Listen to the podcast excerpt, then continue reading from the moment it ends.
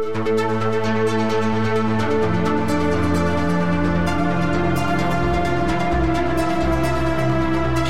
everybody. Welcome to the Sensibly Speaking podcast. This is Chris Shelton, your host. Thank you very much for inviting me into your home again this week. And as you see, I am joined by my good friend and colleague, Jon Atack. Uh, Jon, welcome to my show. And I, of course, am being welcome to yours as well. Yes. Um, I think by now people probably know that I'm Jon Atack and they probably know that you're Chris Shelton. And that's about all there is to it, really. So, um, what should we start with today, Chris? ah, yes. Um, it's so funny because we've already been talking for an hour and then we hit record. So, this week we have planned two things to discuss with you, uh, folks out there. One of them is the follow up, sort of, on the Manson thing, in that it sort of, kind of, in some people's minds, connects. And this is something called the Process Church. And there was a Process Church of the Final Judgment. Yeah, yes. and this was, uh, well, Jon's going to talk about this at more length because I've got a passing familiarity with it from having read a two thirds of a book that was heavily conspiratorial, heavily connecting dots that absolutely did not connect. And I recognized that about halfway through and realized this is not something I, I need to continue to read. But the Process Church was a thing. It's just that this book was connecting it to Son of Sam and the serial killers and Satanism. And, the know. Ultimate Evil by Maury Terry, I'm guessing. That's right. And it was written in the middle of the satanic panic. And, you know, it's an exemplary example, if I will, of the satanic panic in full bloom, uh, connecting dots that just should not have been connected. Mm. You know, and the point is that um, there are scary people out there. There are scary groups out there. There are groups that do bad things. Mm we don't have to then make up new ones. They're, the real ones are bad enough. Yeah. And that's a repeating mantra for me because in the cult world, you find people trying to make this actually worse than it already is. And it's already really bad. That all being said, Jon, you want to take it away on this in terms of what your knowledge of the process church is and what it and its uh, sort of connection with Scientology? I, I, don't really feel I have a lot to say about it. The, the subject came up the last time we spoke because of the suggested connection between Charles Manson's so called family and the process. I am now 14 books into my research. I'm reading the transcripts of trials, and I'm not seeing anything that robustly connects anyone in the Manson family with the process. Um, we have what we do find is that there are three two other people in the in the family, um, Steve Grogan uh, and uh, who was called Clem or Scramble Head. They have many names. These people, and Bruce Davis. They were involved in Scientology. Um, I'd be very pleased if anybody has direct information, particularly about Grogan, because I can show that, that Davis was over in England studying Scientology. Apparently, at the behest of Charles Manson and apparently with funding taken from the Manson family. Um, wow. But, you know, I, I've gone all the way through back copies of the Auditor magazine to, to see if I can find. Um, the other name is Joel Pugh, who was sent over here and ended up not going back because he was dead. And it's been suggested that Bruce Davis killed him. He was involved in two of the Manson murders uh, and convicted of that. So so I've got very robust connections between Scientology and indeed the ideas of Scientology. I've now found more and more and more since we last spoke um, terms that were being used by members of the family, like time track, postulate, you know, right. hats, things that are definitely science. Tone forty. Manson um, at one point shouts down a whole room of people. You know, they're it's at a dance and everybody falls silent, and afterwards he's asked by a family member, What was it you did there? And he says, It's a military thing called Tone 40. And uh, it, James Buddy Gay, James Buddy Day, who's who made a, a, film called Manson: The Final Words and a book called um, Hippie Cult Leader, is strenuously of the belief that jo- Charles Manson, when he said he didn't lie, was telling the truth. So, I'd just like to point out that was a lie.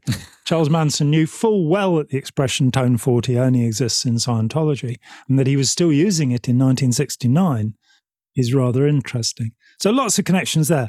With the process, you have two people who are involved by the surname of Moore, I believe, in Scientology in England.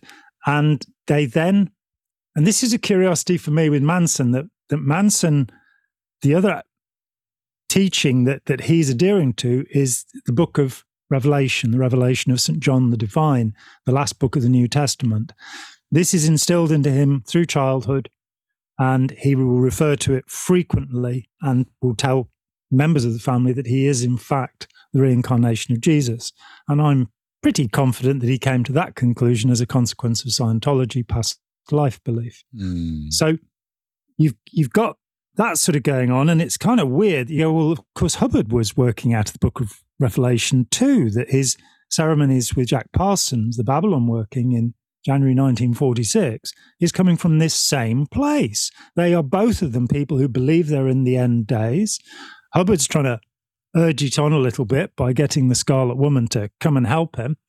Um, at that time, and then Scientology comes out of this. The thought that then these people, the Moors, who changed their name to De Grimston, um, they too get caught up in the Crowleyite ideas of Revelation and the Beast, which is, of course, what Crowley called himself, the Beast 666, which is one of two beasts that you find. I, I had to read the book of Revelation last week, so I know there are two beasts in there, not just one, two for the price of one.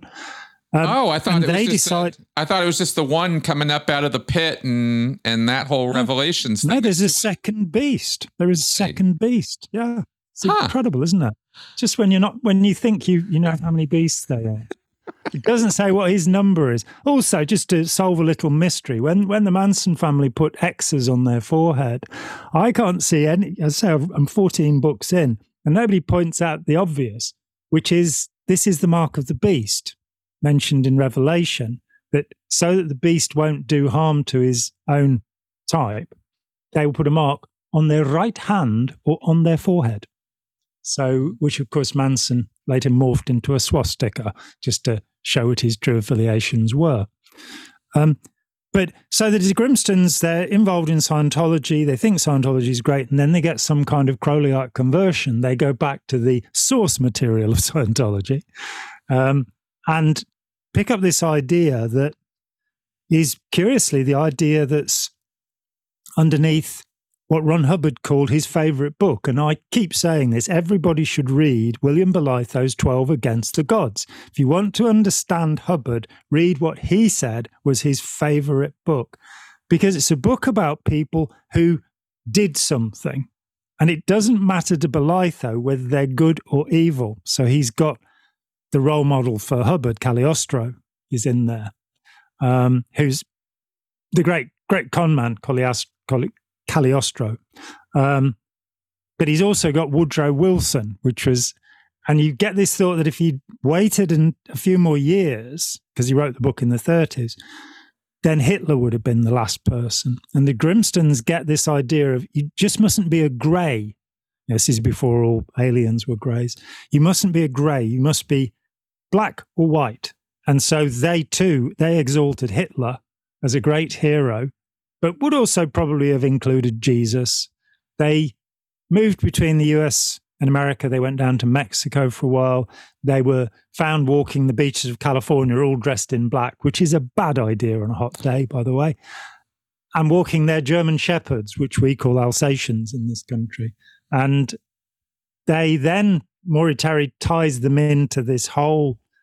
As far as I understand it, there's some lit of their literature is found um, at David Berkowitz's apartment, the son of Sam, serial killer, mm-hmm. and he's therefore a member of this group. I'm not sure that that was ever proven. Um, and the idea is then that there's this satanic network which is running through the world, probably involved with the Zionist organized government and QAnon and all of the other things that are making me say these things against my will at this moment. Um, all of this arrant nonsense that that and and let's say that there were investigations in the US, Australia, Holland, and the UK at this time into the satanic abuse allegations, not one um, skeleton of a baby was exhumed through the hundreds of reports. That's right. And we can be absolutely sure there were people like the de Grimstons, people like Aleister Crowley. Um, Manson and his followers talk about a, a place in Los Angeles that they call the Spiral Staircase. I think because it had a spiral staircase, where satanic rituals were being performed, where animals were being killed in sacrifices. And Manson decries it. Know, he says, "Oh no, this is horrible." You know, given what he was going to do later, it's a bit lightweight, frankly. But so, of course, there are these little covens and um, sabbats and what have you. But the idea that there's you know an international movement that keeps children underneath pizza parlors, um, where Hillary Clinton tickles them to get their adrenochrome, isn't probably not true seems incredibly improbable. So I, I, think you know I don't really have any deeper interest in in the process. They seem to have declined with the death of the de Grimstons. Yeah. One hopes so. Well, there is uh, your favorite. there is an entire Wikipedia page on this. and it's got lots and lots of sources cited and all of that. But the point is that uh, if you're interested, you can go check it out. This has been a documented thing. This is not some weird back of the magazine kind of article or something. There's all kinds of information out there about this because it's been so looked into and investigated. And like I cited, there was this book in the 80s, which really was the epitome of the satanic panic. And I really don't know. Um, I think a lot of folks uh, who listen to this show or you know catch us have some concept or lived through the satanic panic and i was a teenager at that time and i railed against the whole thing i thought it was ridiculous mm-hmm. um, because i was a dungeons and dragons player i was a high schooler i was and i knew uh, what scientology was and i knew it wasn't satanic and i knew that these other things weren't satanic and here were all these crazy people calling them satanic. And I was like, well, this doesn't make any sense. This is stupid. Are we saying that L. Ron Hubbard performed ritual magic? Exactly, right? Uh, and so that's the thing is you find out that there are hidden truths in this world and that there are things that people get up to that are incredibly bizarre and incredibly strange and incredibly destructive. And so, you know, so um, so we don't sit here saying, yeah, there's no such thing as satanic rituals and there's no such thing as satanic belief and there's no such thing as animal sacrifice. Of course there are. But we're but show me some evidence that this connects to this process church and to you know uh, Scientology and to the Mansons because that doesn't it's not there. It's it's it's it's my favorite target practice uh, thing, which is connecting dots that don't connect. I hate people to do that. It drives me crazy uh, because I used to do it myself, and and I know how how easy it is to do, but it's incredibly lazy thinking. And once you learn how to actually do research, like like scientifically, academically, which I've done, it's you don't get away with that kind of thinking anymore. You can't let yourself be a lazy thinker like that.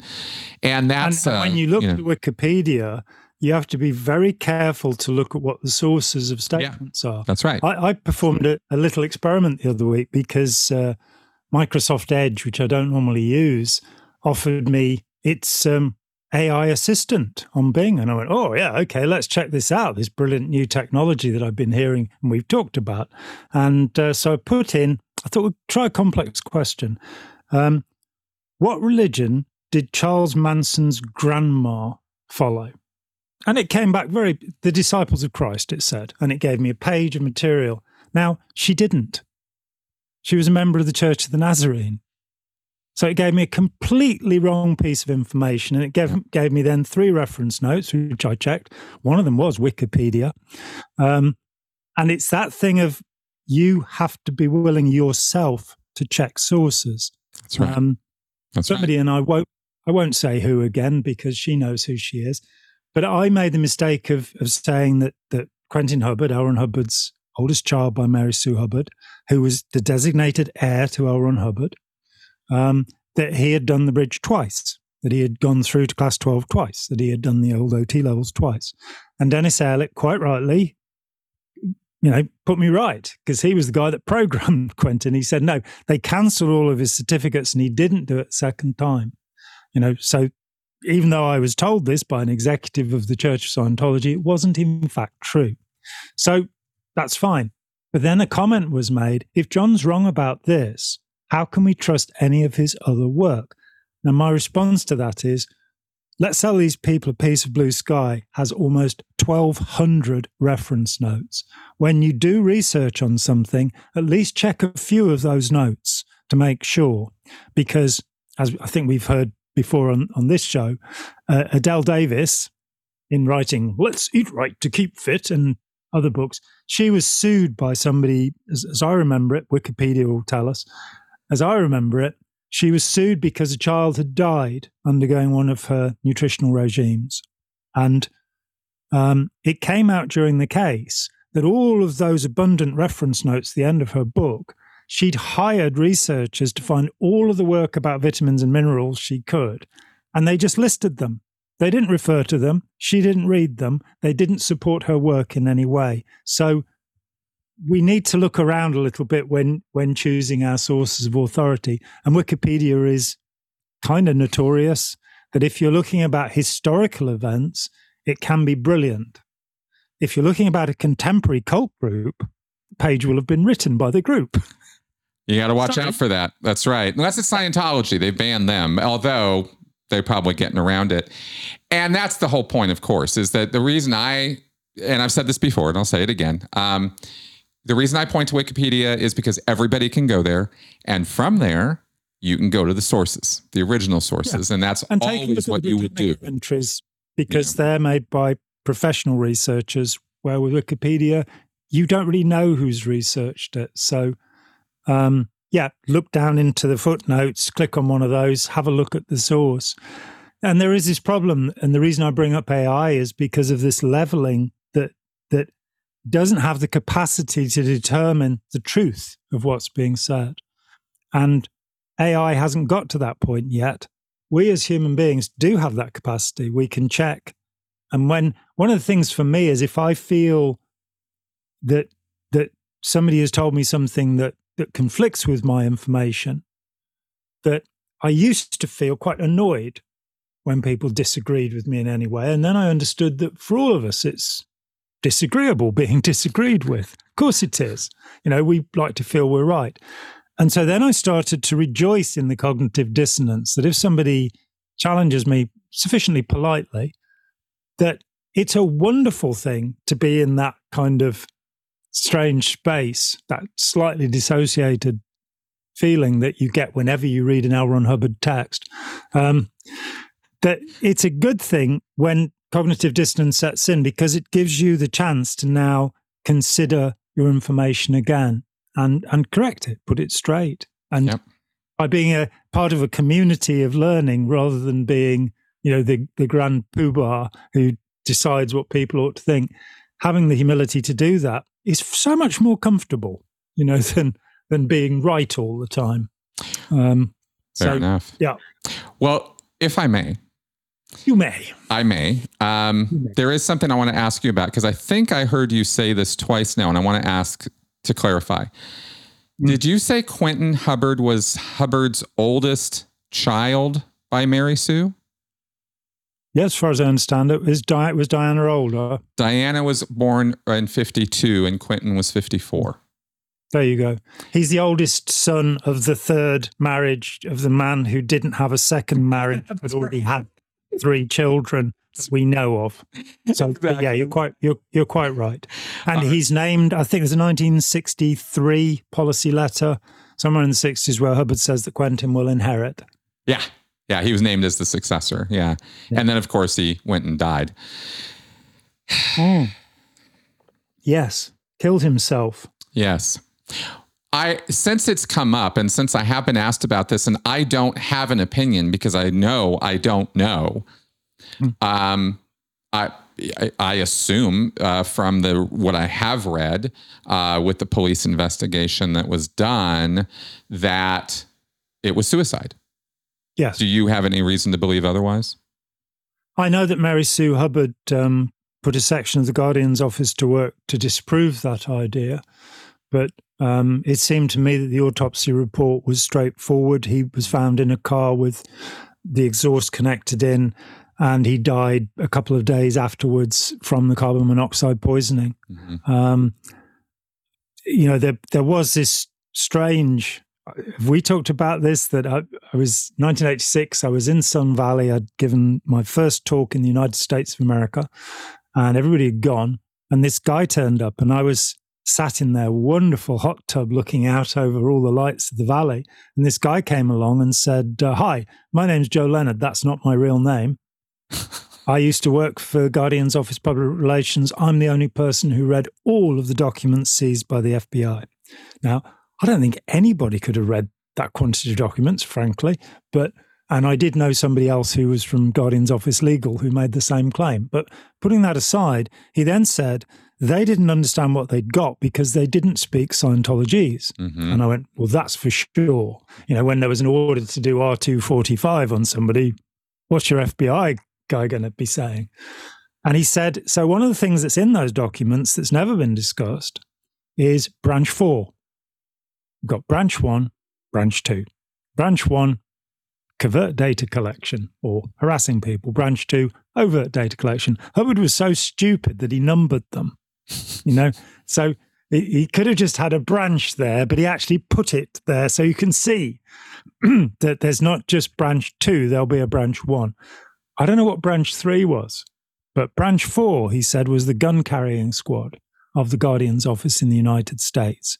And he said the feds had documents about them going into gay bars in california putting a gun in the mouth of the owner and saying if this boy comes in here you throw him out, showing them a picture of Quentin Hubbard.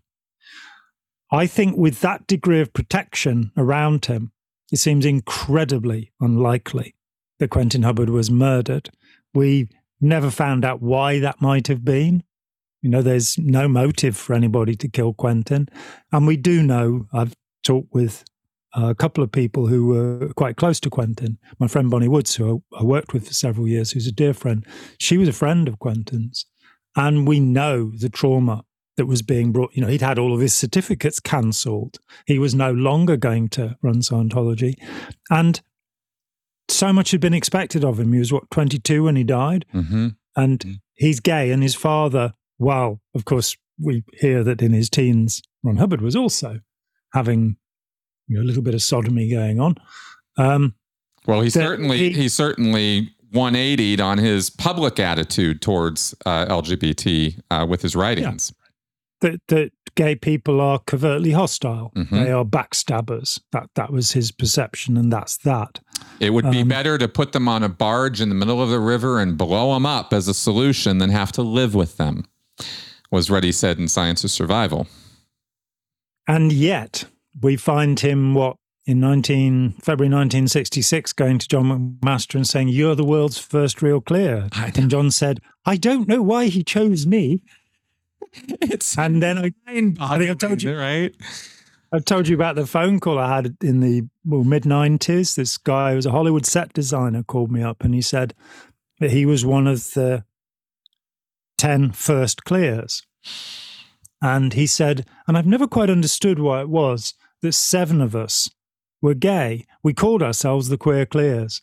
And I just had to say, you haven't worked out why Ron Hubbard in 1966 would choose seven homosexuals to represent Scientology. After all he'd been through trying to control people with security checking, he needed to know something about you that he could use to devastate your reputation. Mm. Even if it wasn't illegal, he could say, Oh, I've just found out that John McMaster was having sex with his secretary, Colin. Yep. And it would have been enough to ruin anybody back then. Yeah. And and so, you know, he's saying one thing and doing another, which is fairly usual for, for Ron Hubbard. But Quentin is brought up in this this atmosphere where he is going to succeed the great man. Yeah. And he is a very he's a relatively simple human being. He is he is not an intellectual. He is not, you know, he was known for going around the ship putting his arms out and going because he wanted to be a pilot. Yeah, he wanted to be a pilot, and he and he wanted to be a dancer. He was just a he was just a kid. And he was, according to Bonnie and and the other person I know who knew him, he was a delightful human being. He was a really kind, friendly human being. Something that You know, we hear about, say, uh, Roanne Horwich Mhm. uh, Hubbard. That that you know, in my brief dealings with her some years ago, I I was astounded at, at you know, how clever she was and how focused she was. Quentin wasn't. Quentin was just a kid, Yeah. and everything in his world was turned upside down. He couldn't go into gay bars. Um, what he was doing was wrong, bad, and evil, and he had no no agency in the world anymore. Um, his father had most utterly and totally rejected him, and so yeah. no, I, a lot of people have come to me and said, no, it was he was murdered. It's like by whom and for what reason? Right. Exactly. The um the the the mysterious deaths of Scientology, since we've kind of wandered into that territory a little bit, and because I am always been curious about uh, asking you about these things, and I just never, we just never had the opportunity. And all the talks we've done, there's so much to talk about.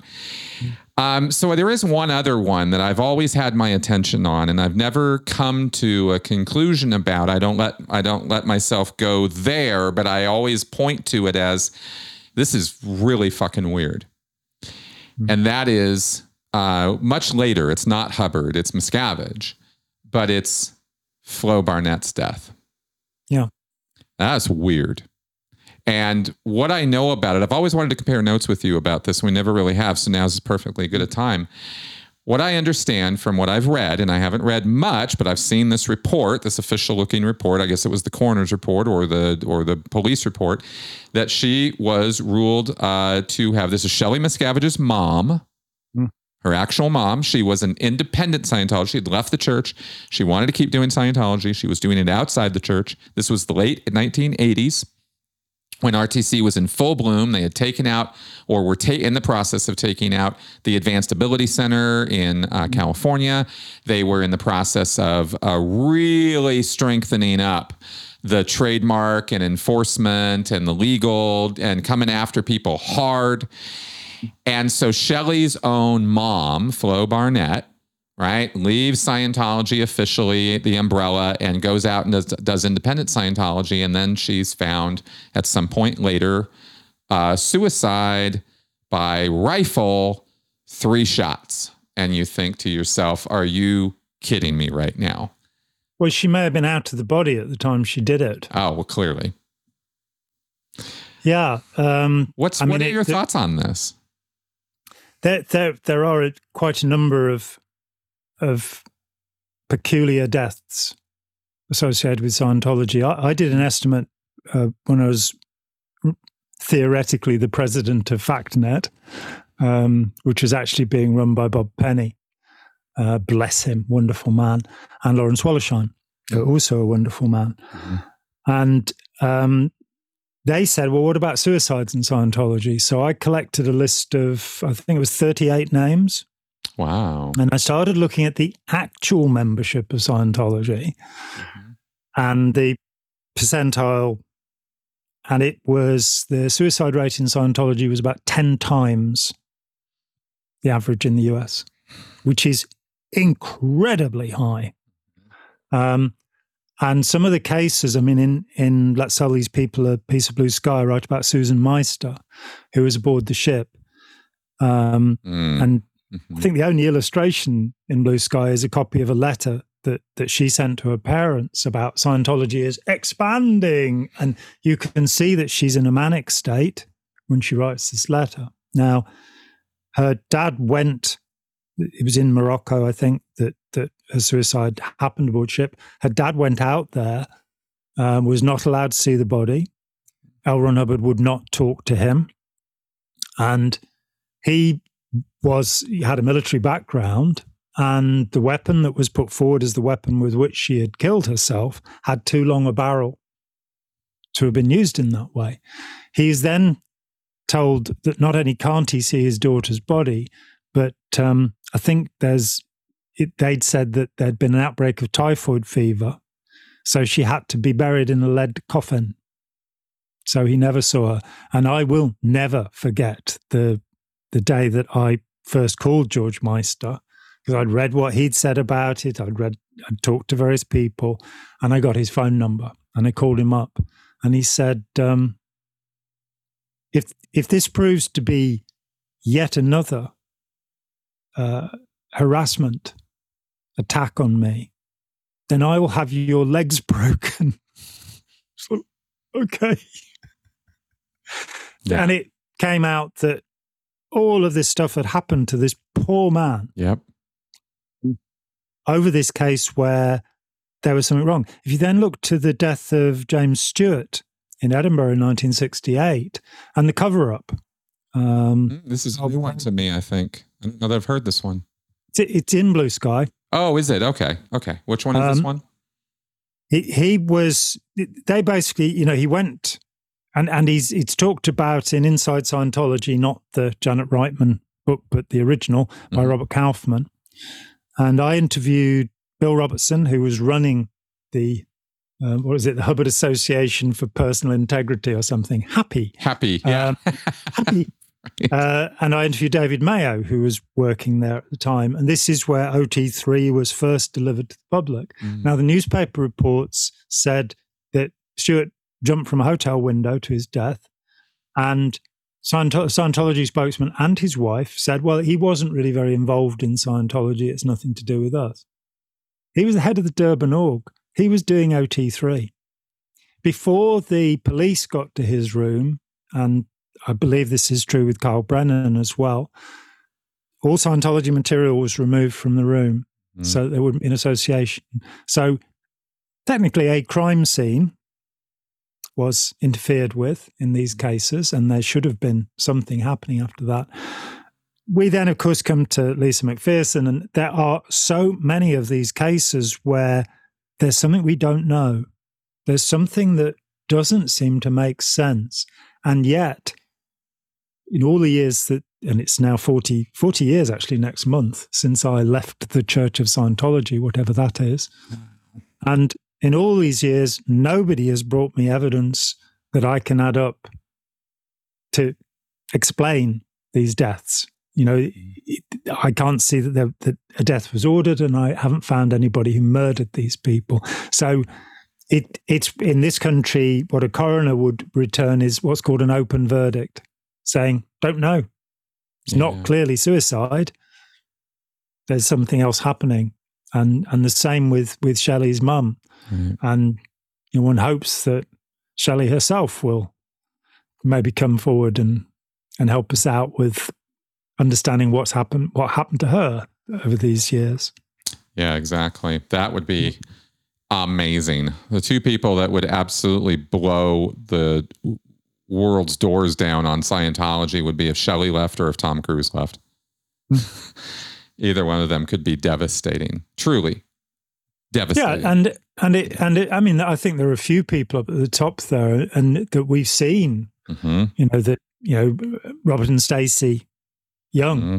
Mm-hmm. Um, I was involved with kind of exit counseling them, if you like, because four years after they'd left, which was 1993, I got a phone call from from Robert Vaughan Young, who I thought of as Vaughan, and he used to call me John, and I used to call him Vaughan, and in fact, his name was Von, and my name is John. So it gets very confusing. The, two countries separated by a common language. Right.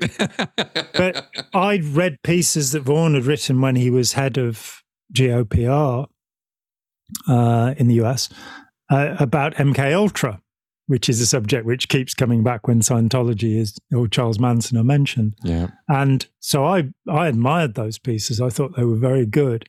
And so he calls me up and says, and, and he was amazed that I knew who he was. And he said, Look, I've read your book.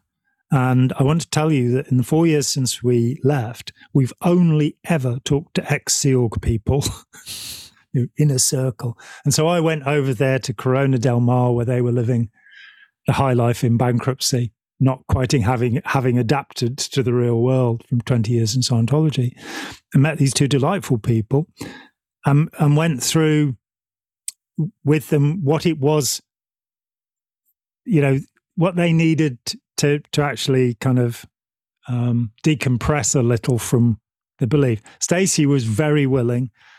Vaughan was very unwilling to, you know, he needed the technology. And this is a man who'd been studying a master's degree in philosophy of mind when he was recruited. He was a smart boy. Mm. Um, But we did pull these things away from them. And they were then ready to testify against and, and did various work. So they'd come from Miscavige's inner circle. Jesse Prince came from there. Mark, Marty Rathbun, and of course Mike Rinder came from there. We've we've seen so much from there. Yeah. As you say, it, it would be good to have those last bits. Um, who knows what Tom Cruise might say? Oh, that would be interesting. If that guy could get past the the the sort of see, that's the thing. I don't really have any hope for him because his narcissism is so was already apparent, and Scientology has simply exacerbated it to a degree where it's just I, I just don't see it happening unless he has one of those, you know, rock bottom or you know uh, epiphanal moments or something, but I, I don't see it happening. So it I, has hap- has happened to a lot of people, and it has. And there is there's particular in studies of psychopaths that there's this notion of when they get to the age of about 50 mm-hmm. often the traits will start to diminish. Mm-hmm. And I saw an interview this this guy in London, and he specializes in treatment of psychopaths. There are mm. very few people who do. It's a psychiatrist. And he was interviewing a guy who spent most of his adult life in prison. And the guy said, I just don't want to be this anymore. I, I, I don't want to live this way. It's a rotten life. Right. But it, he was saying that you can get to this point where it it doesn't work for you. And with, with Tom Cruise, I I find it hard to think of him as a malignant narcissist. As a person who is self involved in that sense of narcissism, I find that fairly easy. And we've talked about this before. I, I mm-hmm. mm-hmm. have two other classes of narcissists the benign, they, they don't do anybody any harm, they're just selfish, and the benevolent. And the benevolent narcissists include lots of people in, in show business. I would say Taylor Swift is a very good contemporary example. If you look at documentary about her, she was filmed from a very early age and she keeps saying, I want to please people. I want people to admire me. I want to be adulated.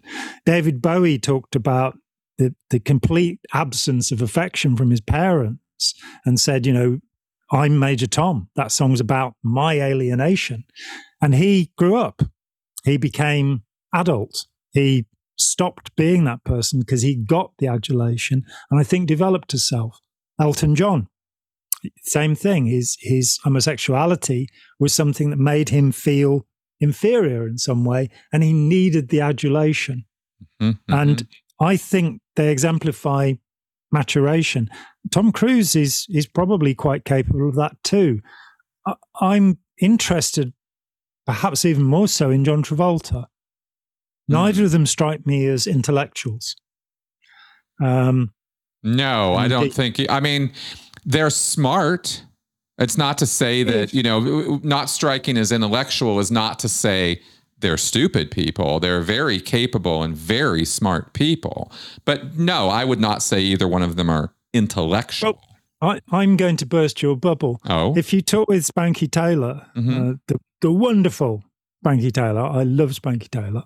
She's great. Um, who was there when we first met at Toronto? It's the first time I yeah. met her. Mm-hmm. She was, I think, she was Travolta's handler for something like 15 years. Mm-hmm. And she said this thing about we had to be really careful when we put him out in public that he had a script because he's not very bright. Mm. So he is a some splendid actor. If he's got a script, uh, in fact, Emma Thompson, the, the British actress, said she who was in primary colours with him. Mm-hmm. She said she thinks he's the greatest actor in the world. But I think he's one of those characters. Kubrick said that of Peter Sellers. And with Peter Sellers as well, if you try and engage with the person, there isn't that much going on. That they're brilliant at becoming somebody else.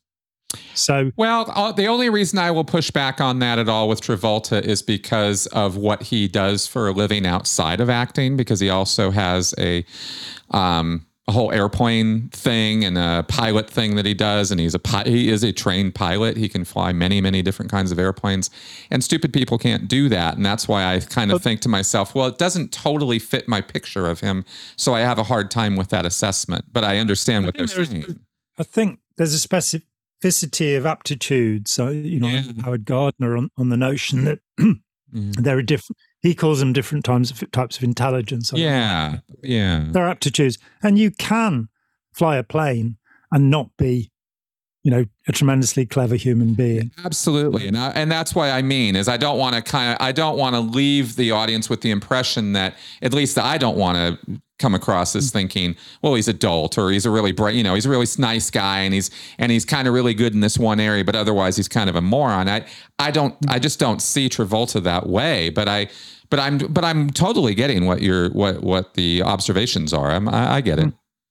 I get it. And, Yeah. and like I said, I don't think either one of these men are intellectuals. I don't see either one of them sitting down and reading an academic paper or really diving into the details of the psychology of anything or that hmm. kind of thing. I think they're hyper focused on intense areas of experience they want, and that's what drives them to learn about it. And and from that point of view, I'll I would go with yeah, they're not necessarily well-rounded individuals. And I think there's a difference. I mean, certainly Leah Remini's description of Tom Cruise and, and the cookies in Troublemaker Mhm. gives you the idea that that he's a, you know, he's a child. He's Yeah. he's just not really developed. And and I have the sense with Cruise, and, and I apologise in advance for this, that he's not a particularly nice human being. no. But I, I have the idea with Travolta that he he is a particularly nice human being. He- is genuinely, and and I and not only will I'm sure Spanky attest to that, but every person I've ever met, including myself, who met him, the guy is just the nicest guy in the world. To people you doesn't have to be nice to, and that's when you know when you're dealing with somebody who's different in the celebrity world. Because I, I- you know, I've I've run into more than a couple of them, and they can be class A assholes all the time except when they're on camera. And then there's the guys who are just people. And and I've always put JT in that category.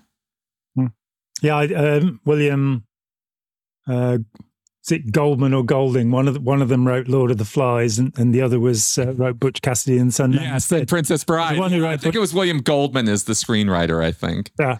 And Yeah. he said that in all his time in Hollywood, and he was involved in all the President's Men and all sorts of films, Yeah. there were only two actors he'd met who were human beings. Um, one of them was Jack Lemmon. I don't remember offhand who the other one was, but Ah, I think it's a reasonable observation that in the professions where you get on the stage, I remember, I can't remember who it was, but it was somebody who'd come off a talk show and they, they said, you know, they're on a talk show with a celebrated actor. And afterwards, in the green room, had said to the actor, you know, wow, you know, what a really nice guy you are. And the actor looked at them and said, I'm an actor.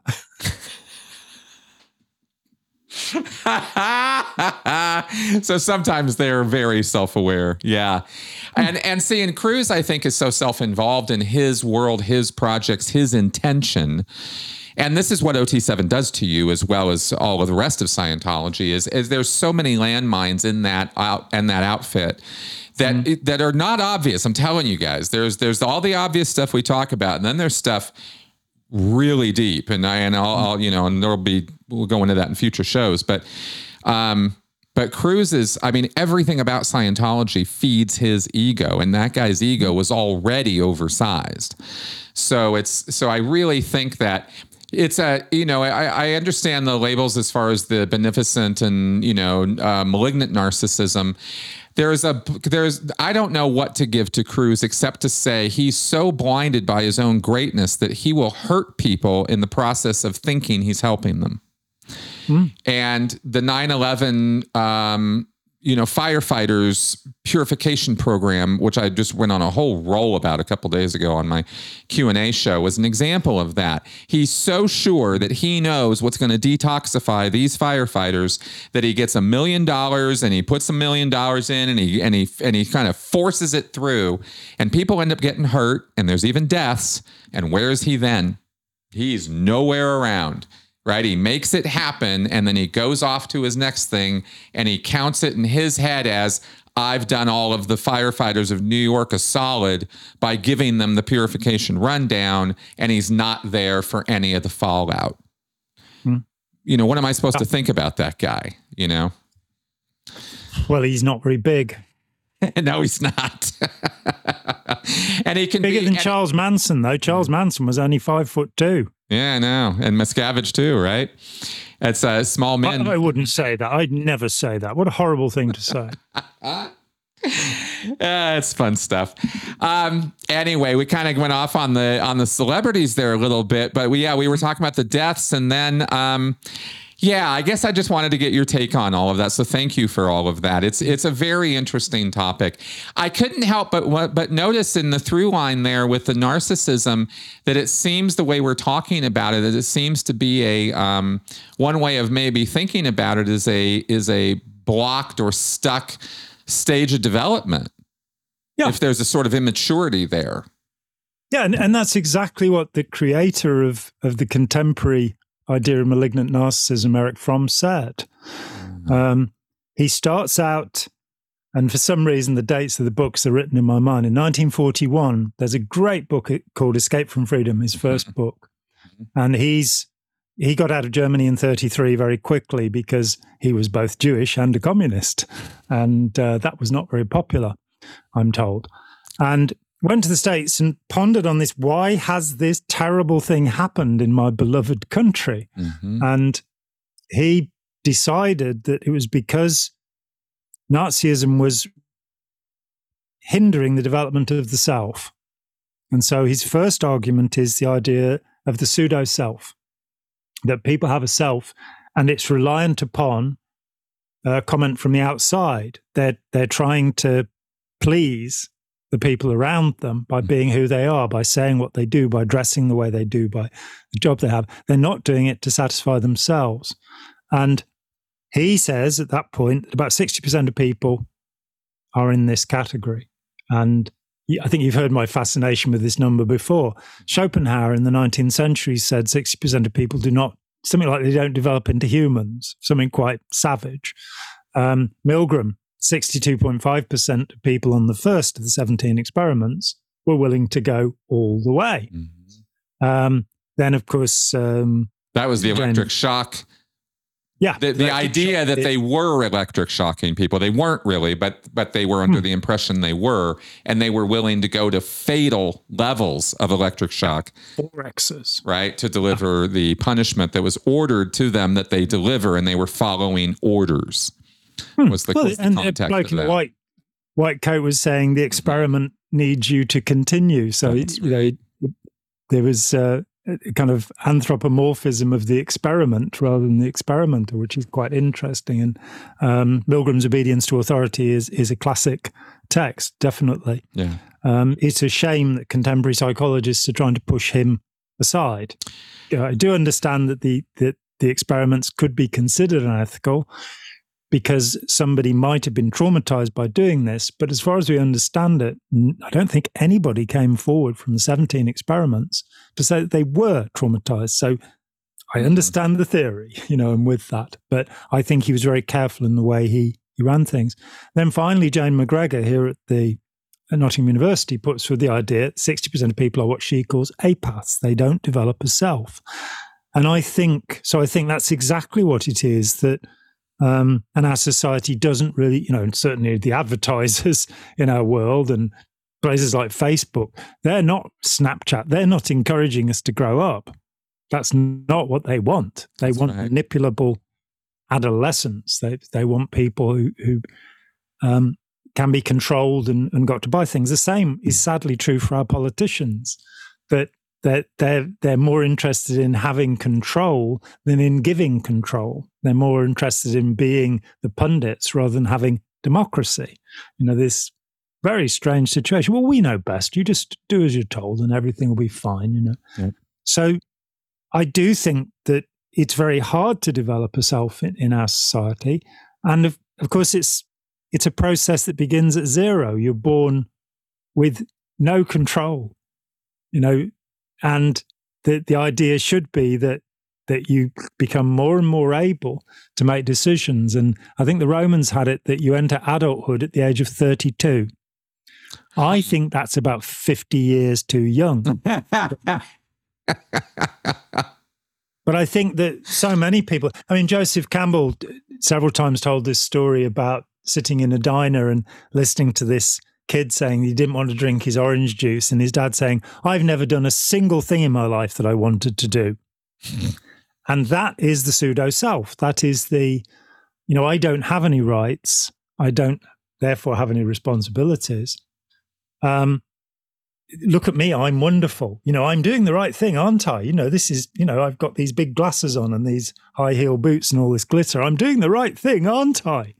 And instead of just, you know, those of us who are able to sit back comfortably and, you know, enjoy the world around us, having arrived at a point of conceit where we believe that our opinions are probably okay, even though everybody around seems to disagree with us, you know. Um, but uh, coming to a point where we are I, as explained to my wife last night, my wonderful wife, that my granddad, who sadly I never met, he died the year before I was born. I don't think the two events are connected in any way. I don't think, oh no, that child will be born or anything. Um, but he had this thing, and people would ask him for advice. He was um, working class kid. He was trained as a coffin maker, um, and then had his own building company and did quite well. Um, but people would ask him for advice. He was quite small as well. I think he was about five foot four or something. Um, and uh, he would give advice. And he made this point, which my mother relayed to me, which I, when I was a kid, that he would listen to the advice that people gave him, and then he would make his mind up what to do. And that stayed with me ever since. And I've you know, people find it frustrating that I'll ask their opinion about something, and then when they've given me their opinion, I'll say, okay, and do the opposite, you know, do the other. But I want to hear what people have to say. I want to hear, you know, to take information in. Then, and and I hope I do this with other people that if they ask for my opinion, that I'll tell them what I think. But then when they do something else, I'll be supportive of what they've done. Mm. You know, I won't be getting told you so. you know? There's enough of that in the world. So that's part of having a self, of having the confidence in your own opinions, but also knowing when you don't know, knowing when you need to go to somebody who does understand, you know, plumbing or um, brain surgery a bit better than you do, you know, who can fix your car or what have you. Understanding who the experts are and finding out how to determine who the experts are um, becomes really important in life because that way you can be your own man. Or now that we have got into an age of sexual liberation, you can be your own woman and you can also be your own non binary if you so choose. But having that right to, to say, this is who I want to be, I, I don't want to fit in with this set of people or that set of people. I like this set of people. I'll hang out with them. I had quite an experience of it because at the age of 14, I walked out of school. Headmaster was rude about my mother. And um, I told him he's going to have to take that back. And this was the most prestigious school in the county. And I was terrified of this man more than he was huge, great big man, about 300 pounds. And uh, he'd caned me before, you know, which was no fun. Mm. And, but he my mum had written a perfectly truthful note explaining why I hadn't gone to school the afternoon before because she'd been late getting lunch and I went home for lunch and had a friend arriving and a friend was late. And this guy read this note and he called my mother a liar and a cheat. And then I don't think about these things. I don't, certainly don't think about myself as being brave or courageous in any way. But it was just no, you, you don't you don't do that until you apologize and re- I'm not coming back to school. And he never did. So I got 11 weeks holiday. And then I went to another school at the age of 15 and I'd grown my hair long. And there were 1,100 kids in the school and I was the only boy with long hair. And the teachers kept going, Would you get a haircut? And because they didn't, um, I mean, the headmaster at, at, the school I was at before, the prestigious school, had said, Eh, get your haircut, you trollop the last time he ordered me to get. And that was more what I was used to. So when somebody asked me nicely, I went, nah. and I didn't realize until about six months in that I was the only kid and I'd become the cool kid. I'd moved into this society and I kind of somehow in that 11 weeks, I'd gone, no, this is who I am. This is who I want to be. This is the way it is for me. And it, you know, it was it was accidental. It was thrust upon me. It wasn't that I made a set of decisions. It's just that at that point in my life, I could establish who I was. So I changed. I was called Johnny. My name is actually Jonathan. So I changed my name to John. You know, I grew my hair. I wore the clothes I wanted to wear. And I began to develop a self. And I think that process is often interrupted because people join a group that they then have to establish themselves in. By being the individual who came into this school society, all of the groups, the jocks, the the scholars, the the skinhead, even the lone skinhead, all wanted to be my friend. Right. Because I was eccentric and unusual, and I didn't get th- that usual rejection of the new kid. I was exotic and interesting to them, Right. and that helped me more to to say, well, this is who I am, and this is who I want to be. And then I got into Scientology. You remind me of a very funny movie uh, that was ridiculously stupid, uh, but incredibly funny, uh, called The New Guy. Actually, it was a comedy. Uh, it's it's worth watching because it, it it actually has this uh, has this character who it it goes along that exact same trajectory, but in a very funny way. Um, we need to move on to something else, but I will say that um, I had the exact opposite experience at 15 because that's when I entered into the world of conformity in Scientology, and I was very much my own person, only child growing up for most of my life until my brother came along, and very much into books, very bookish person hmm. very solitary. I had friends, but uh, not a lot of them, and not large social circles. And then, uh, but I was very much my own kind of person that way. Hmm. I was kind of not really super comfortable in my skin, but I was at least, I knew who I was and uh, what I wanted to do. And then Scientology came along, and uh, when I dived into that, uh, you go. I, I've said this so many times. We've both talked about this so many times that it's a conformity culture. It's it's it that is what it's all about. That's what cults are. It is it is conformity to a rule and and even you know making you look the same and that kind of thing. So um, so that sort of stunted things for a little while. And I definitely noted after I got out of Scientology that that stages of development thing was a real thing, and that and that picking back up on that that there were ways it would stunt your growth. Not fully. You can't you can't let these models get too rigid. Life is very fluid and, and we're all very different, but but the models help serve as some guideposts. And for me, coming out of Scientology, I definitely had some maturation to deal with, you know, that kind of thing. Um, some narcissism to deal with, some self-image issues to deal with.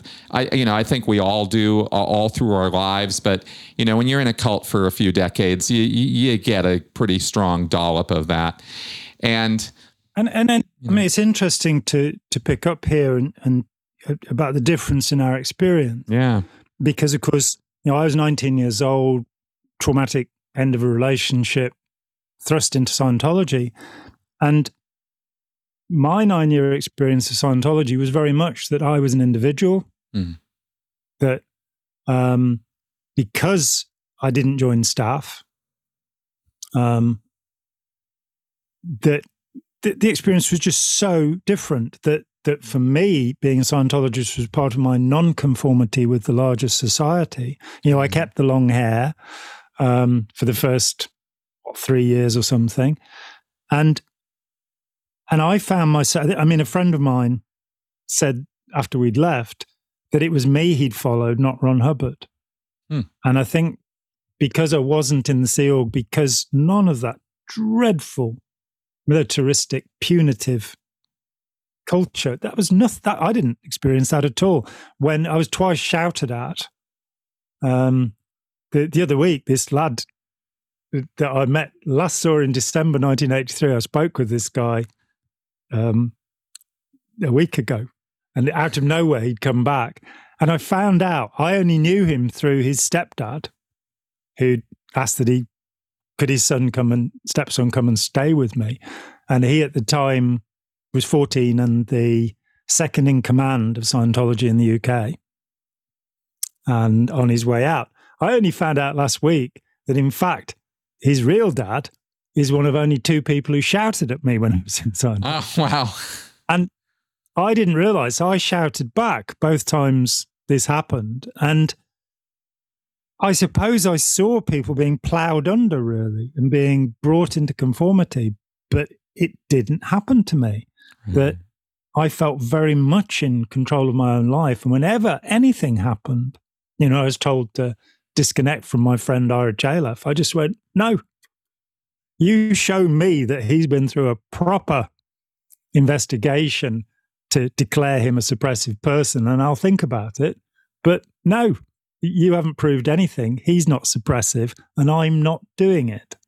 And it was a shock to me after I left finding how much these techniques, and certainly within the Sea Org, what hope have you got?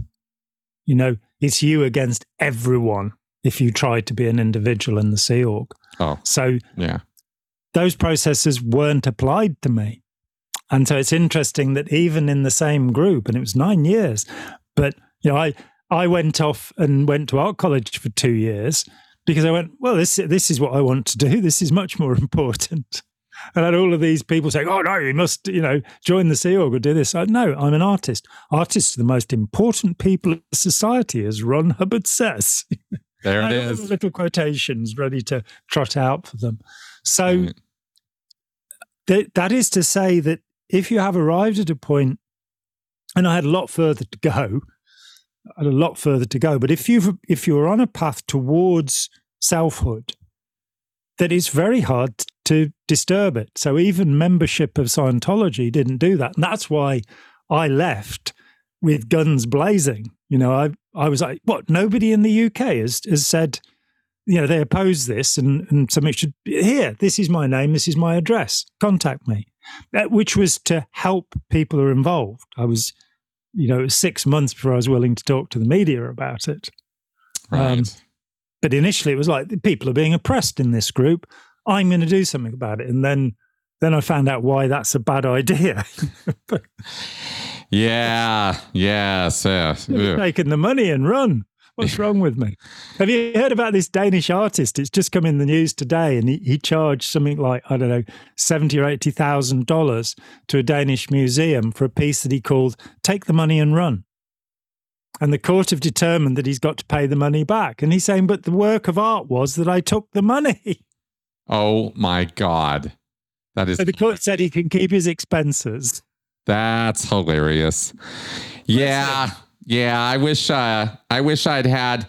You know, it's funny because you there are so many different ways to frame these thoughts. There's so many different ways to look at our decision making and how we decide or are pushed into conformity um, with going with the flow,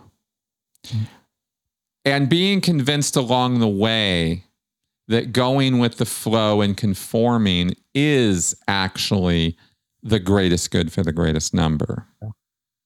And there's so many little things that Hubbard put together or that Scientologists in their own cleverness will use. Because it's not all just Hubbard. It's a point. No, no, it's a collaborative effort, definitely. It, it really is. That's, that's always true, though we, we mustn't victim blame. But I think we we helped it along by having, firstly, by having the image of him as a perfected human being. Yep. Smoking 100 cigarettes a day. Need I say more? Well, I'll tell you, growing up in a family of smokers, that was never a, that was a feature, not a bug to me, right? Mm. Until it wasn't, and as until you read him saying it's people pretending to be volcanoes.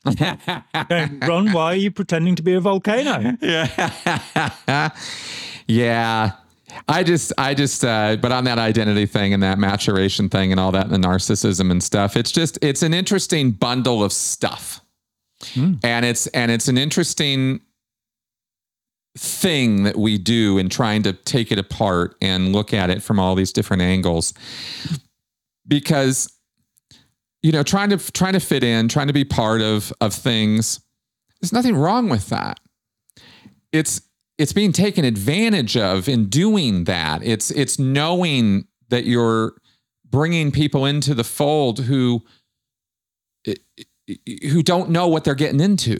You know, it's it's that that makes it wrong, and it's and it's a, and it's such an interesting back and forth because in so many ways this world is made up of people who want to belong or who tend in that direction, and who want to make you know who want to be part of something bigger than themselves, hmm. and and do and and have a and have a more powerful activity as a result. Right? We can many hands right make the loads lighter, that kind of thing make a positive contribution to society as opposed to psychopaths who don't give a shit. That's right. And then there's some in the world who just seem to be not that. They their their take, their look at things is individualistic more so than it is group oriented. Is you know, it's a way of dividing people and it's a it's a way of thinking about their tendencies, you know. And there's there was a there was a meme I posted the other day about uh, that I thought was was quite a great analogy of this, which is that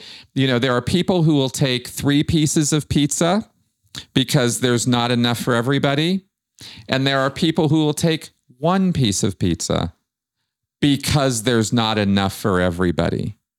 And there are people who don't eat pizza because they're gluten intolerant. Yeah, I know, but you but you get what I'm saying. It's like you have the same thing you have two hmm. different actions for the same reason. It's it's just and it all depends on how you're looking at the world. Is it I hmm. got to get mine before other people take mine or is it I got to make sure other people have what I have? Or I want to I want to make sure of that. Hmm. And it's an interesting you know, not dichotomy, but it's just kind of an interesting thing that we that we that we can sort that way sometimes. And when we go too far in either of those directions, is when things go completely off the rails. and and and let, let me give you an example that, and which I think is really important to to understand how cultural generosity is, how cultural thinking about other people is. I, I spent some time um, studying um, Native Americans, people who I'm told call themselves Indians, which is very confusing. Um, but you know, I've looked at East Coast, West Coast, down the middle, what have you. But the Plains people going right the way up from you know the Cheyenne, Cheyenne through the, the Omaha, the Ponca, the the Lakota, going all the way up to the say the Tlingit.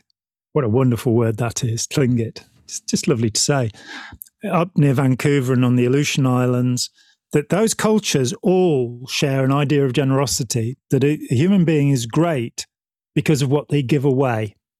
Mm. Now, our Western European culture is more a person is great because of what they have accumulated. Mm. And we then kind of expect, you know, Bill, Bill and Melinda will give away, what was it, $59 billion so far. And, but to the any of those Native American cultures, the idea of having accumulated that much is disgusting. Mm. So, and I came across this. I, was, I wrote a play about the Ponca, this wonderful people, and wow, um, they had the Cheyenne and the Lakota either side of them who'd come raiding them. So they were an agricultural people, an agrarian people who had to defend themselves against this. And in the course of my research, I found out that a bunch of them when they were told that they got to move on to a reservation, they said, We'd like to go and talk to the Great White Father about this. And, and the, guy, the Indian agent said, Yeah, great, go, go and do that. So they go all the way to Washington. And when they get back, all the people have been moved. That's simple. And they're not really given any help in getting back. And it's quite a long way, but they're resourceful people. So they go to the reservation, and one group of them, uh, under a man called Standing Bear, which is a interesting, difficult name. Um, his four sons all die from smallpox. Uh, the smallpox blankets, the, the greatest use of biological warfare in history by the uh, US government. Mm-hmm. And the last one to die is the oldest. And, and he says, Take me home to bury me. And so he takes his tribe, 60 people, with a wagon with the body of his son in, and they managed to get 500 miles before the US cavalry get them. And uh, they're, I think, billeting with the Omaha people at, at the, that time. And they're, they're put into jail. And this is the point where a journalist becomes involved, and something very strange happens.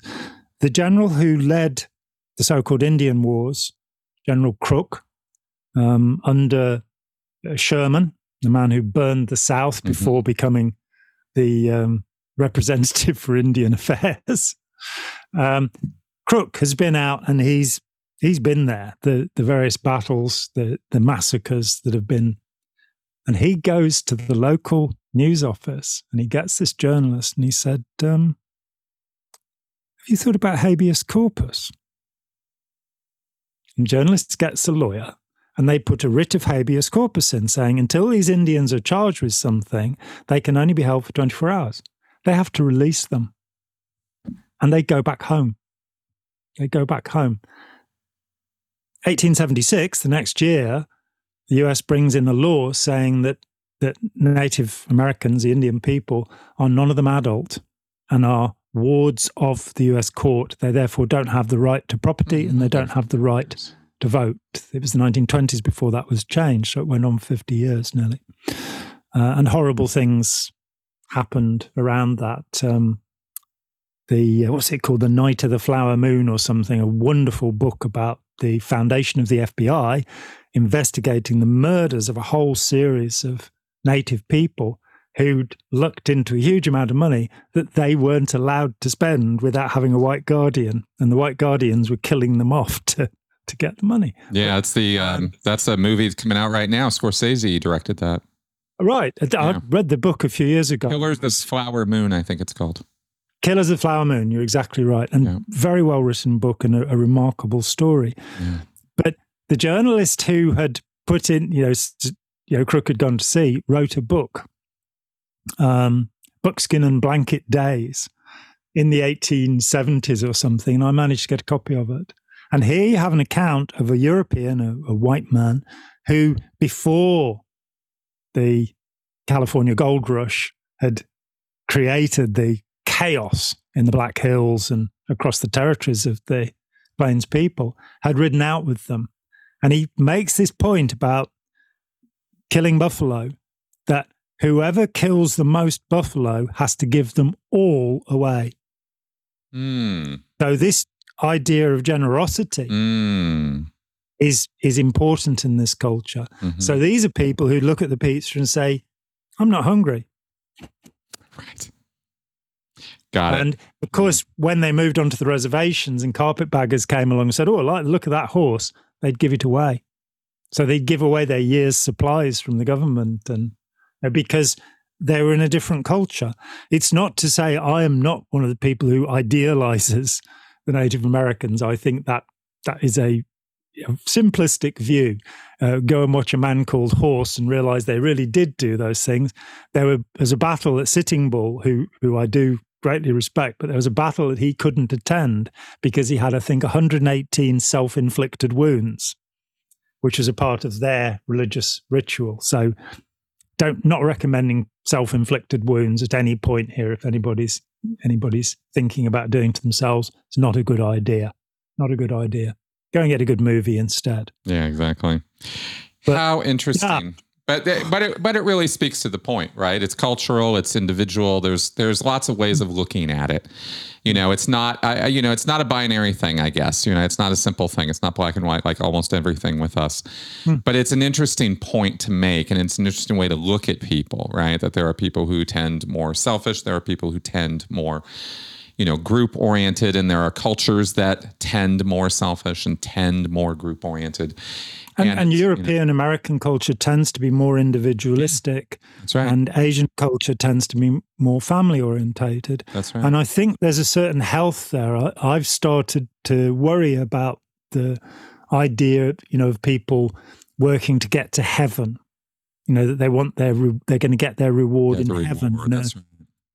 Theologian many thirty years ago said to me, "Well, you know, I'm a Christian. I understand why I'm fighting Scientology. Why are you doing it? And it was because it's the right thing to do. Doesn't nothing more complicated than that. It's the hmm. right thing to do.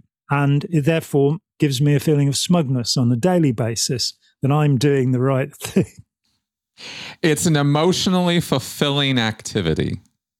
It is. But right? you know, when you when somebody comes back years later and and reckons that you helped them transform their life, that's great. There's That's nothing else quite like that feeling um, because it's a very unique thing to do that for somebody. It's not something everybody does. It's not something everybody can do. And it's not something everybody wants to do. But when you do it and somebody acknowledges that, you know, that you really did, it's, I, I, I don't know why why heaven it's it's right here. I mean that's what it is. That's that's what Heaven is all about, but men do not see, in the words of Jesus. yeah. There we go. Yeah. Well, speaking of, maybe we could go into segueing into our last topic here because we we not promised to sure that- that we- this. Are I'm we? not sure I have time to. Oh, are we are we wrapping up? Okay. I, I think we- we, may have to be- Not a because I think that last topic is going to take a little, A little bit while longer. Five minutes. No problem. So, um, do you want to frighten the the people in into by saying what it is that you wanted to talk about, so they'll be sat there on the edge of their seat? Absolutely. Absolutely. Because it does roll one into the other. I love the way we connect dots on this stuff. It's really quite wonderful the way our conversations go. Um, yeah, we do have a show to do, and it is on psychedelics. And I got things to say. Jon has things to say on the use of psychedelics, on the efficacy of psychedelics, and the current trends uh, of using psychedelics in therapeutic settings uh, to address complex PTSD issues and to address trauma, right? Um, And there's good, bad, right, wrong, and mixed up with all of this, of course, and lots of opinions, and and we want to talk about that. So we tend we went off on a whole roll on all this other stuff today, so we will save that. I know we led with it. I know we're awful, uh, but we're just we're just who we are. So you guys know us now. So so if you're about to drop a tab and watch us, hang on. yeah wait till next time and uh and we'll regroup and get on to that uh and yeah so on that happy note uh jon you have any other uh previews activities things you want to tell the audience about that you're up to these days this manson project seems to be really have overtaken your uh your life right now Yeah, it's been it's been incredible. It started in because I I felt, you know, I was aggrieved that that my late friend Jolly West was being accused of writing the blueprint for MK Ultra and the 146 operations. That, you know, I I can I don't like it when people attack my friends. I don't know. Could just be me, but I don't like it. And reading what I read, I then went, well, why aren't why is this guy not talking about Scientology? There's no single mention of Scientology in Tom O'Neill's book Chaos. And I knew because I've got the internal documents that and, and I said in Let's Sell These People a Piece of Blue Sky when it was first published in 1990, Charles Manson had 150 hours of Scientology auditing. So then I started looking at other books and going, nobody's talking about those.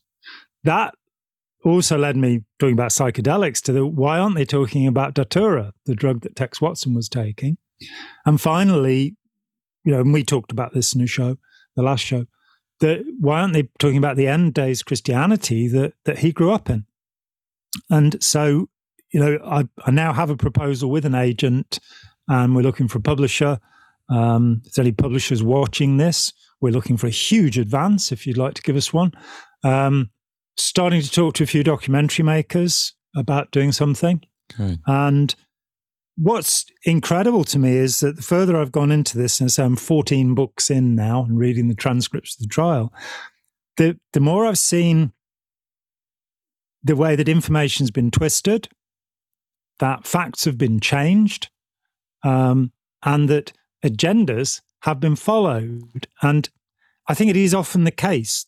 Say if say you know, say you're a Marxist and you want to write history, you're going to write a history that's about the oppression of, of the poor by the rich. Mm. Reasonable subject. But you're going to fit something to, to your view of the world. It could be said that because I'm aware of Scientology, I'm could be said that I'm fitting this to that view of the world. I'm not. What I see is that people have a template and they look at how they what they think Charles Manson was, and they then fit him into that template. And because he's a kind of archetype now, you know, you've got Jack the Ripper, you've got Ted Bundy, Jeffrey Dahmer, Charles Manson, Jim Jones. There are a few people who who they just you know, in the same way in the 60s, everybody had a poster of Che Guevara. It's like Manson's taken over now. And I, the more I've looked, the more I've gone in 54 years, this story has not actually been told. What actually happened, the nine murders that happened and why they happened, has not been explained. It's not even been begun to explain. And there are more than 40 best selling books on this subject. Um, so I'm deeply immersed in that. But what I should be doing is promoting the audio book of Scientology, The Cult of Greed. Um, in 2014, I published a little, little book, which is available as an ebook. It's available as a print book. And you can now hear my dulcet tones reading it out in ASMR. And you can go to sleep. Now, what I wanted to do with this booklet was to, in the shortest form possible, take the most significant things about Scientology and put them to an audience that, that had no prior knowledge, that had not had the misfortune to be involved. So Blue Sky is meant to be a definitive work, and it's what Robert Vaughan Young, Scientology's top PR, who announced L. Ron Hubbard's death, he called it the definitive work on Scientology. Stephen Kent, professor, said it's the foundation of all modern scholarship on Scientology. That's great. Wonderful to have achieved that. And it's been proved to be helpful, so I'm told by many people who've read it, in dispelling some of the mythology of Scientology. But I wanted to write a little book that that wouldn't be complicated and would show some of the very worst excesses by pointing to real actual documents. So it, for example, reprints L. Ron Hubbard's 1947 request to the Veterans Administration for psychiatric treatment because he was so seriously disturbed. So that book is now available as an audiobook, and um, it would be very helpful to me if people would um, go out and grab a copy. You can on my on my channel you can see there are two chapters that I read out. Did it as a video book with the thought that maybe with Patreon we could have because I found that people rather than reading my papers like to watch me reading them out, which is extraordinarily odd as far as I'm concerned because it's much slower. Um, but there there are two chapters being read out. Quite very brief, very little book. Uh, so that's that's what I'm meant to be doing with my life at the moment, instead of um, being immersed in the life and times of Charles Manson. Yes, yes, it's uh it's really something, isn't it? Forty bestsellers and. None of them are getting this. And I want to highlight something for y'all. Uh, 150 hours. That's 12 Scientology intensives. Mm-hmm. That's enough it would have been enough to get to clear. Not without, I mean, easily, especially in the 1960s. Auditing was different back then than it is now.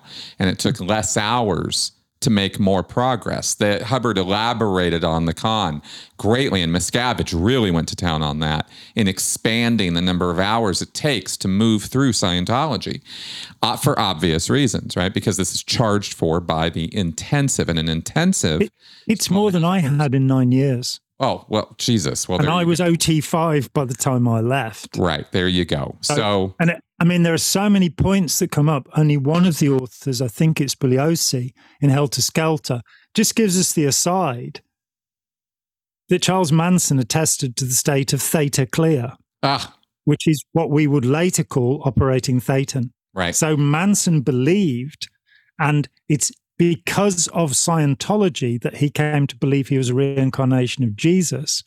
And those murders would not have happened if Manson had not been led to that delusion. I'm not, the, Scientology organization wasn't involved in this, but it is worth saying there is a tremendous danger in telling people that they can just ransack their past lives and change their behaviors. I mean, talk about narcissism deciding you were Jesus. You know? Oh my God.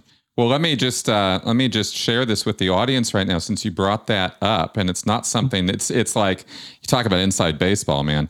Uh, that's a term I've just picked up from other people. I've never really used it before, but um, the, and I, what I call it is the deep minutia, right? Like the deep details of Scientology, the stuff you're not going to see on Aftermath, you're not going to see in any documentary anywhere. You got to dive in, and there's a lot to dive in on. There's there's you know over half a million words of Scientology texts Theta Clear, I happen to have it here. This is, and the reason I'm going to read this out is because I want you to know what Manson thought about himself as a Scientologist. If it's true he attested to Theta Clear, you know, according to the claim, this is what he was attesting to. A person who operates exterior to a body without need of a body. That's the definition of a theta clear. That mm-hmm. state wherein the preclear can remain with certainty outside his body when the body is hurt. Uh, a theta clear is can be defined as a person who is at cause over his own reactive bank and can create and uncreate it at will. Less accurately, he is a person who is willing to experience. You know what Hubbard liked to experience. Uh, so this is the these are the Hubbard definitions taken right out of his lectures from that time period that he, that Manson would have been exposed to and said, "Yeah, that's what I that's me." And then, of course, we take the psychedelics and the Jimson weed and all the rest, and we throw that into the mix because he wasn't just using Scientology for what he was doing. And you get a self image and then you get this projected onto other people and you throw past lives in there and all the, you know, the, the other mental phenomena. And you get not only like a really crazy person, but you get somebody who's like in a whole nother world. yeah. And, and, and, you know, the Manson family, to put it in context, just like the the process church of the final judgment, the Manson family is a splinter group from Scientology. Wow. And that is a bold claim. That is like, wow, talk about a new take on this. Because we went to great pains when we did a show a month ago. Uh, I certainly did, and I think you did too, to try to say, look, we're not saying Scientology was the thing you know behind all this. It's a factor. We said that out loud. It's this auditing is not to be ignored. People have ignored it because they don't understand it they don't understand what Scientology is and what it does. They thought it was just like a Christian revival or something. Mm-hmm. And that's how much importance they gave it. But when you and I, when we know, when you guys listening to this, you guys know that Scientology is not Christianity. It's not. It's not a faith. It's a set of techniques. That's right. It's a set of techniques that can teach teach you how to control others using your will, as Aleister Crowley called it, or intention. Yep as L. Ron Hubbard. And that's what it is about. And uh, I note from the definition of Theta Clear that L. Ron Hubbard screamed like a baby when he came off his motorbike. So he obviously was not able to be exterior when he'd harmed the body. So um, it's all it's a pack of lies. What can I say? That's right. It's but people true. but and the and the scary thing about it, the scariest thing. Let's so let's I'll I'll put this out there. The hmm. scariest mm. thing about this is exactly what happened with the Manson family. Is you can go so far, so far down this rabbit hole of delusion, believing that these states are real, believing that you are Jesus incarnate, that you are this powerful ultra super being, this uber being, and you bring people around you who also want to partake in that because you're coming across with such certainty and such determination and such intention that people are drawn to you like a magnet, especially needful people. And that's what these people were. Yeah. This is no joke. This is how it works. And so I only, I, you know, I'm only get all like, like this because I want people to get that, you know, with this research you're doing, it's like, holy cow, it's not a light matter. This is, this is as bad as Scientology can actually get and here it is. And and believe me the church would do anything to not connect those dots. So um so the fact that that you're connecting them now and with evidence is really good news you know? And and they've already had psychology today a couple of months ago pull a, a statement about manson being involved in scientology. They've threatened spin magazine uh, so they are getting a little bit sensitive about this. And it's that that truth that comes from PR.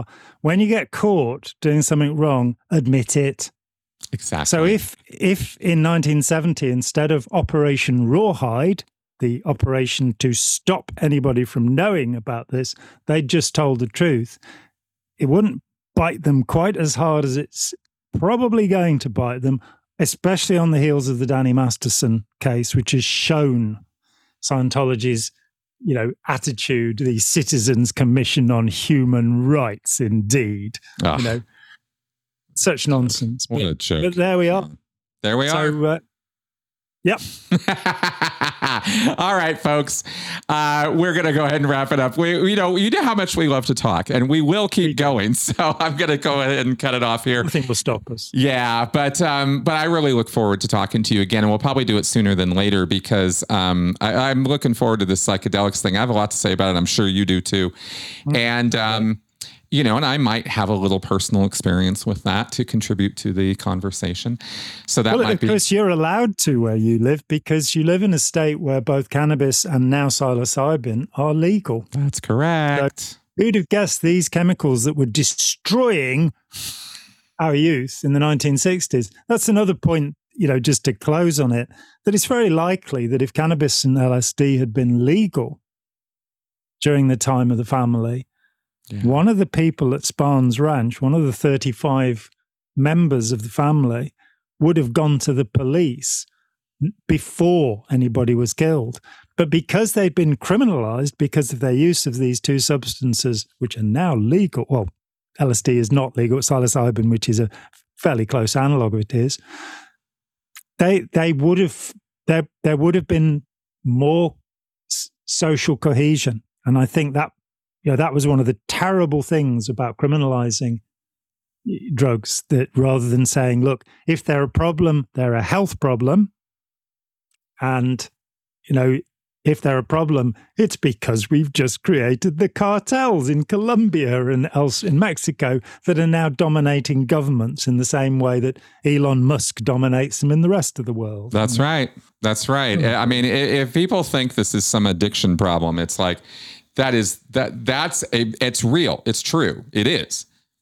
But that's at the bottom of the problem. There are so many things going on with the drug problem. We uh, the whole economies rely on it at this point. More than 100,000 people, I, I saw this yesterday, more than 100,000 people died in the United States because of prescribed opioids Mm. last year, prescription opioids. Yeah. There has never been a drug problem on that scale in the world before. So the war on drugs is, is you know, it's a stupid thing. It's got- it, the stupidest. It's the stupidest. Yep. All right. And as we were proving, we're going to wrap up now. Okay, guys. Honest. Thank you very much for coming around and watching. Seriously, we really love it.